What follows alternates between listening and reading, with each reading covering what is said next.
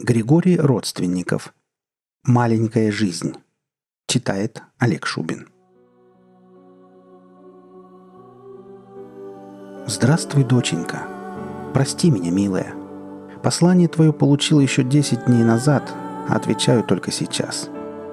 Права, наверное, твоя матушка. Я всего лишь неотесанный солдафон, не умеющий связать двух слов. Права она во всем – только ведь не всем быть умниками и носить накрахмаленные сорочки. Кому-то и грязную работу делать надо. Прости, доча, не о том я говорю. Люблю я вас, тебя и маму, больше жизни люблю. Клаус замолчал, пристально вглядываясь в пространство между двумя ангарами. Нет, не показалось. С тыла решили обойти. Ну-ну. Он активировал поясной антиграф и взмыл на крышу обсерватории. Отсюда база просматривалась как на ладони. Многочисленные отряды цирконцев рыскали по городку, вламывались в дома, добивали раненых землян. Трое уродцев, крадучись, прошли прямо под ним.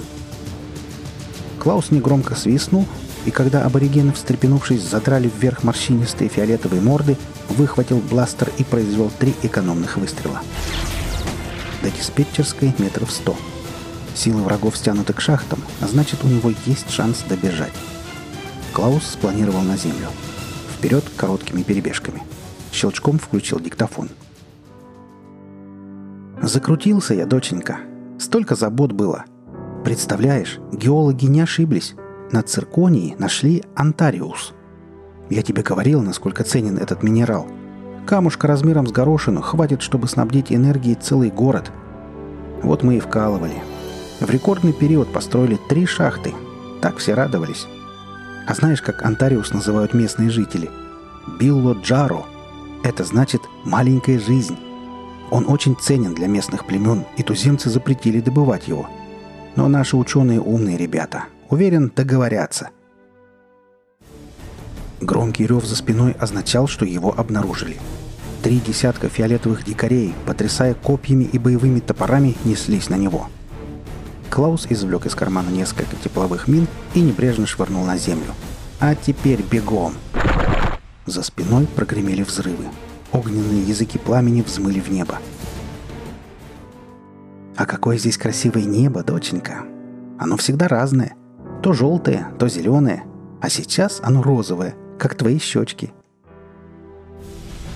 До диспетчерской 30 метров. Над головой засвистели стрелы. Клаус бежал, петляя как заяц, стреляя во все стороны. 15 метров. 10. 5. Дверь в диспетчерскую открыта настежь. Почему открыта? Засада? Сорвав с пояса акустическую гранату, он швырнул ее в помещение и захлопнул дверь. Не ошибся. Десяток туземцев корчились на полу, тихо повизгивали, пучили глаза и зажимали руками уши. Клаус закружился в смертельном танце, добивая деморализованных врагов. Он слишком увлекся, а может просто устал, потерял бдительность. Длинная стрела с черным оперением влетела в проем, пронзила спину. Землянин упал на колени, но тотчас вскочил, выстрелил во врага и захлопнул дверь, активировал магнитный замок. По лицу обильно тек пот, ноги стали ватными. Пошатываясь, он добрался до транслятора и тяжело привалился к столу.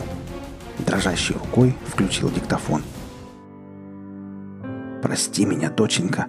Боюсь, что от меня долго не будет вестей. Очень много работы. Но ты знай, я всегда помню о тебе». Дверь сотрясалась от тяжелых ударов. Похоже, используют таран. «Помни, маленькая, я люблю тебя больше жизни. Тебя и маму». Как мне хочется обнять вас, прижать к себе. До свидания. Не забывайте меня. Вот и все. Осталось вставить флешку и нажать пуск. Вскоре сигнал достигнет спутника, потом второго, а затем доберется и до Земли.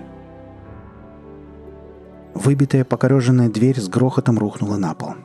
Еще две стрелы вонзились в спину – Клаус сполз по стене, ломая деревянные древки и пачкая полированный пластик кровью.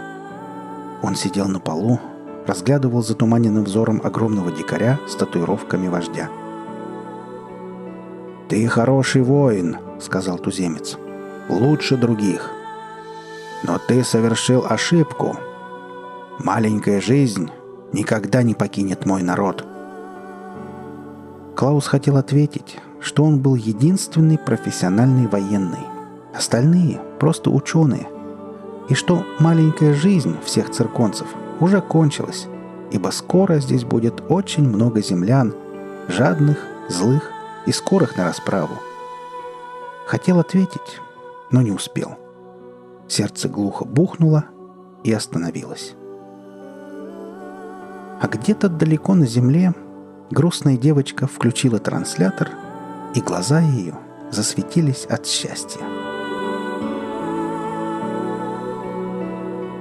Вы слушали рассказ «Маленькая жизнь». Автор Григорий Родственников. Читал Олег Шубин.